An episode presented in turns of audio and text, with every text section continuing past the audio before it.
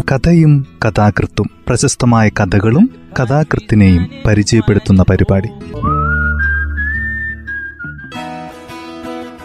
തയ്യാറാക്കിയത് Joseph Pallath H ശബ്ദസഹായം Smitha Johnson.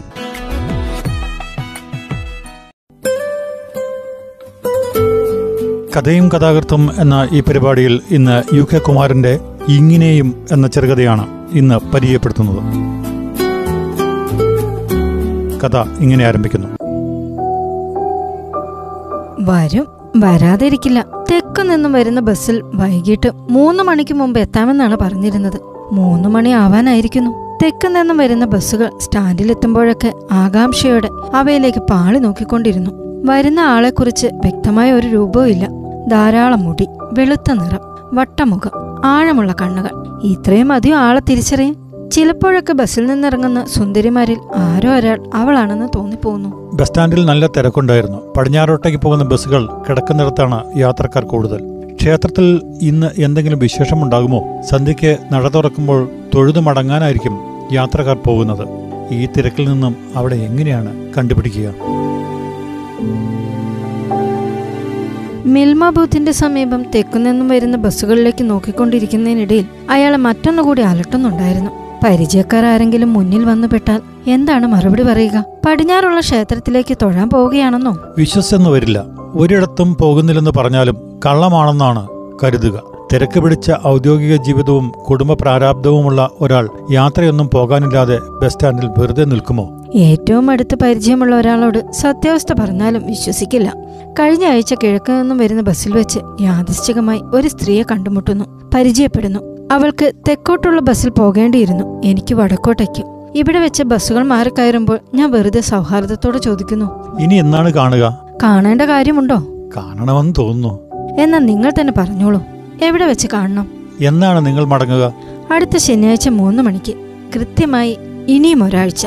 എന്നാൽ നമുക്ക് അന്ന് പടിഞ്ഞാറുള്ള ക്ഷേത്ര നഗരത്തിൽ പോകാം. എന്തു പറയുന്നു? ശരി പോകാം. ആരാണ് ആ സ്ത്രീ? ദയവ് ചെയ്ത് അതൊന്നും ചോദിക്കരുത്. തെക്കോട്ടേക്കുള്ള ബസ്സിൽ അവൾ കയറിപ്പോയത് ഭർത്താവിന്റെ വീട്ടിലേക്കാണെന്ന് മാത്രം എനിക്കറിയാം. അവളുടെ പേര് പോലും എനിക്കറിയില്ല. കിഴക്ക് നിന്നും വരുന്ന ബസ്സിൽ ഞാൻ കയറിയത് ഭാര്യയെ കണ്ടിട്ട് വരുന്ന വഴിയാണെന്നും അവൾക്കറിയാം. എന്റെ പേര് അവൾക്കറിയില്ല. മറ്റൊന്നും ഞങ്ങൾ അന്വേഷിച്ചിട്ടുമില്ല. ഇത് പറഞ്ഞാൽ പരിചയക്കാരൻ വിശ്വസിക്കുമോ? ഇപ്പോൾ മൂന്ന് മണിയായിരിക്കുന്നു. അവളുടെ വെറും വാക്കിന്റെ അടിസ്ഥാനത്തിൽ വടക്കു നിന്നും ഇത്രയും ദൂരം താണ്ടി തിരക്കുകൾ മാറ്റിവെച്ച് താൻ വന്നിരിക്കുന്നു. അവൾ വരുമെന്ന് എന്താണ് ഉറപ്പ്? വെറുതെ ഒരു വാക്ക് തന്ന് തന്നെ വ്യാമോഹിപ്പിച്ചതല്ലെന്നുണ്ടോ? ഈ നിമിഷം മുതൽ അങ്ങനെ ആലോചിച്ചിരുന്നില്ല. കഴിഞ്ഞ ഒരാഴ്ചയായി ഇതിനെക്കുറിച്ച് തിരിച്ചും ആലോചിച്ചിട്ട് അവൾ വരില്ലെന്ന് യാതൊരു സൂചനയും തോന്നിയിട്ടുമില്ല. കിഴക്ക് നിന്നും വരുന്ന ട്രാൻസ്പോർട്ട് ബസ്സിൽ വെച്ച് രണ്ട് മണിക്കൂർ നേരത്തെ പരിചയം മാത്രമാണുള്ളത്. ബസ്സിൽ നല്ല തിരക്കുണ്ടായിരുന്നു.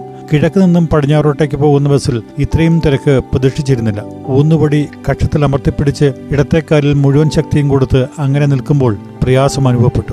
മുട്ടിന് കീഴെ തളർന്നുപോയ വലുതുകൾ നിയന്ത്രണ വിധേയമില്ലാതെ ആടിക്കൊണ്ടിരിക്കുന്നു. എവിടെയെങ്കിലും നിൽക്കാതെ വയ്യ. ചുരങ്ങൾ താണ്ടി ശക്തിയായി വീശിയടിക്കുന്ന തണുത്ത കാറ്റ് ആകെ വിറകൊള്ളിക്കുകയും ചെയ്യുന്നു. ബസ്സിന്റെ കീറിപ്പൊളിഞ്ഞ ഷട്ടറുകൾക്കിടയിലൂടെ കാറ്റല്ല തണുത്തു കൂർത്ത കട്ടകളാണ് അകത്തേക്ക് വന്നു വീഴുന്നത്. ഇങ്ങനെ നിൽക്കാൻ വയ്യ. ചിലപ്പോൾ തനിയെ താഴോട്ട് അമർന്നു പോകും. ചുറ്റുമൊന്ന് നോക്കി.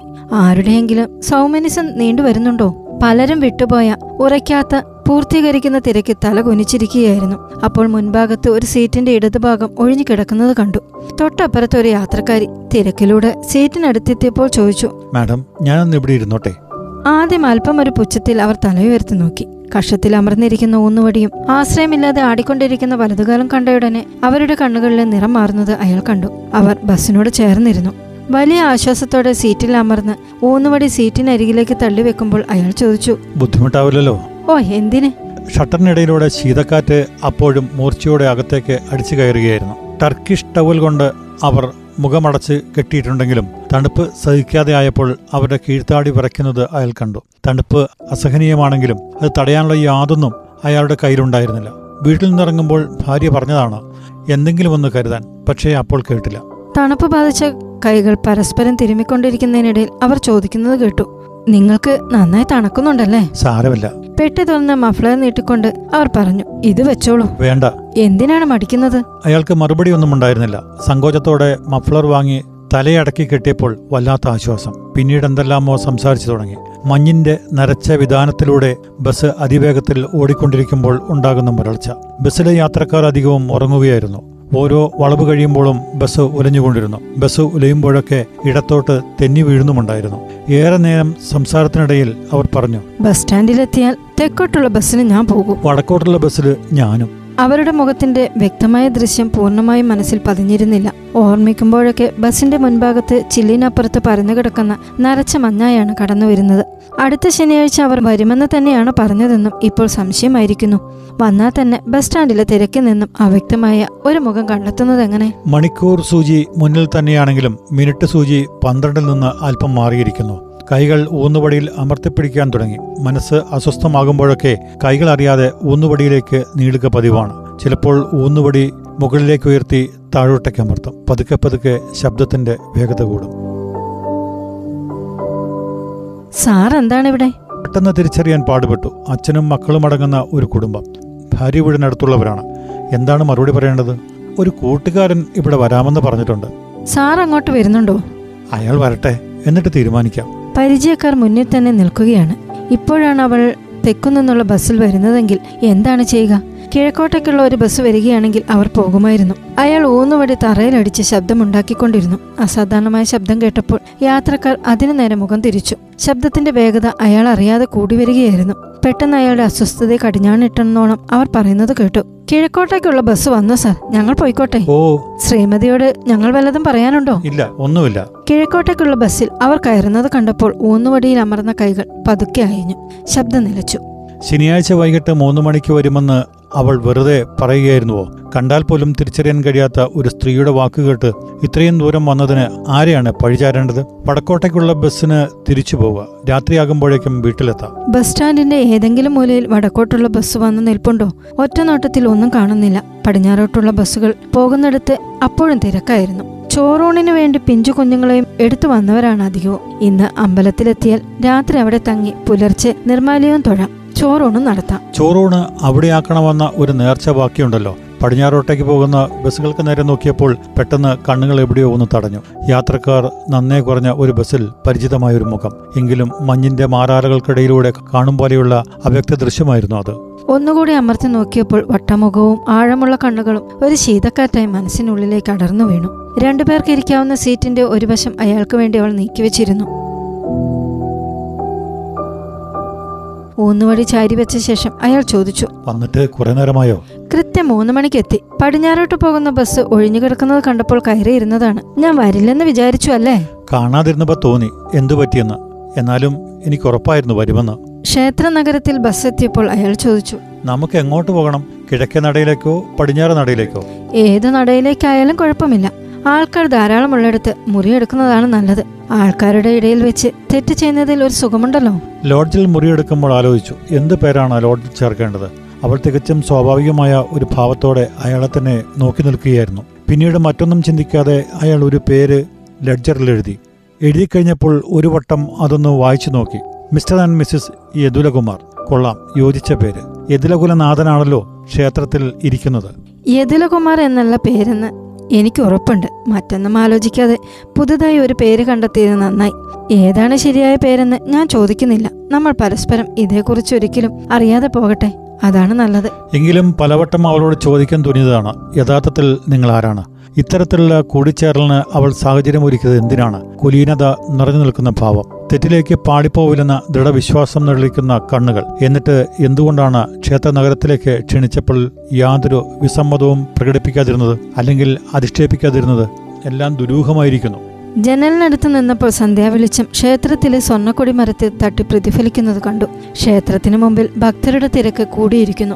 നടയിലൂടെ അവർ ശ്രീകോവിലിനടുത്തേക്ക് ഒഴുകിക്കൊണ്ടിരിക്കുകയാണ്. അവർ ബാൽക്കണിയിൽ പോയി താഴേക്ക് നോക്കി നിൽക്കുന്നു. അങ്ങനെ നിൽക്കുന്നതിൽ അയാൾക്ക് പന്തികേട് തോന്നി. തിരക്കിനിടയിൽ ഏതെങ്കിലും ഒരാൾ അവളെ തിരിച്ചറിഞ്ഞാൽ എല്ലാം താറുമാറാകും. അവൾ അമ്പലത്തിലേക്കാണ് നോക്കുന്നത്. തൊഴാൻ പോകുന്നുണ്ടോ? പക്ഷെ അവൾ അതിന് മറുപടി പറഞ്ഞില്ല. കേൾക്കാത്ത നിലയിൽ ആൾക്കൂട്ടത്തിനിടയിൽ ആരെയോ തിരഞ്ഞുകൊണ്ടിരിക്കുകയായിരുന്നു. വെറുതെ ഒന്ന് ചിരിക്കാനെങ്കിലും ഒരു പരിചയക്കാരനെ കാണാൻ കിട്ടിയില്ല. അവളുടെ അസാധാരണമായ പരിദേവനം അയാളെ വിസ്മയപ്പെടുത്തി. ആരും കാണാതിരിക്കുന്നതല്ലേ നല്ലത്? ഭർത്താവ് പറഞ്ഞാൽ അതിന്റെ പുകിലായിരിക്കും. ഒരു പുകില സംഭവിക്കില്ല. ഭർത്താവിന് അതിനെവിടെ സമയം? അയാൾ ആശുപത്രി കിടക്കുകയാണ്.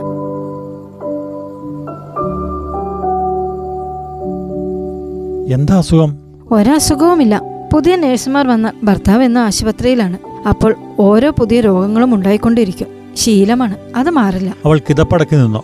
അതിന്റെ ഇടവേളയിൽ അയാൾ പറഞ്ഞു എന്റെ ഭാര്യയും ആശുപത്രിയില്ല പ്രസവം ഈ ആഴ്ച ഉണ്ടാകുമെന്നാണ് ഡോക്ടർമാർ പറഞ്ഞിരിക്കുന്നത്. ചിലപ്പോൾ ഇന്നവൾ പ്രസവിച്ചു കൊടുന്നില്ല. അവൾ അതിന് ചെവി കൊടുത്തതേയില്ല അയാൾ എന്തെങ്കിലും പറഞ്ഞുവെന്ന് അവൾ കണക്കാക്കിയതുമില്ല. കുറച്ചു കഴിഞ്ഞപ്പോൾ അവൾ വീണ്ടും ബാൽക്കണിയിൽ പോയി നിന്നു. താഴെ തിരക്കിനിടയിൽ വിദൂര പരിചയമുള്ള ഒരു മുഖമെങ്കിലും കാണാനാവുമെന്ന പ്രത്യാശ അവൾ കൈവിടാത്തതുപോലെ. ഇരുൾ പരക്കാൻ തുടങ്ങിയിട്ടും അവൾ അവിടെ തന്നെ നിൽക്കുകയാണ്. സ്വർണക്കൊടിമരത്തിന്റെ തിളക്കം ഇരുളിൽ അലിഞ്ഞുകൊണ്ടിരുന്നു. ക്ഷേത്രനടയിലെ തിരക്ക് കുറഞ്ഞിരിക്കുന്നു. അവളുടെ കാത്തിരിപ്പ് വെറുതെയായതായി അയാൾ തീരുമാനിച്ചു. ആരെങ്കിലും കണ്ടേ മതിയാവൂ എന്ന അവളുടെ പിടിവാശി അയാൾക്ക് ദുസ്സഹമായി തോന്നുകയും ചെയ്തിരുന്നു. ബാൽക്കണിയിലെ ഇരുട്ടിൽ ഒറ്റപ്പെട്ടു നിൽക്കുന്ന രൂപം പോലെ തന്നെ അവളും തനിക്ക് മനസ്സിലാവാതെ വന്നിരിക്കുന്നു. പ്രതീക്ഷയെല്ലാം അസ്തമിച്ചുവെന്ന് തോന്നിയ നിമിഷത്തിൽ പൊടുന്നനെ അവൾ ബാൽക്കണിയിൽ നിന്ന് ഓടി മുറിയിലെത്തി. കിടക്കയിൽ കമഴ്ന്നു കിടന്ന് കരയാൻ തുടങ്ങി.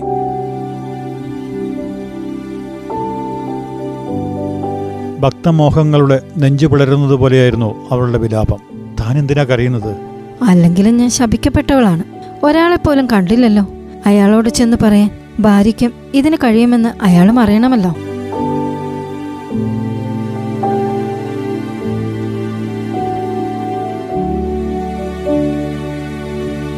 കഥ ഇവിടെ അവസാനിക്കുന്നു. യു കെ കുമാരന്റെ ഇങ്ങനെയും എന്ന ചെറുകഥയാണ് ഈ പരിപാടിയിൽ ഇന്ന് അവതരിപ്പിച്ചത്. തയ്യാറാക്കിയത് ജോസഫ് പള്ളത്ത് എച്ച് ശബ്ദസഹായം സ്മിത ജോൺസൺ.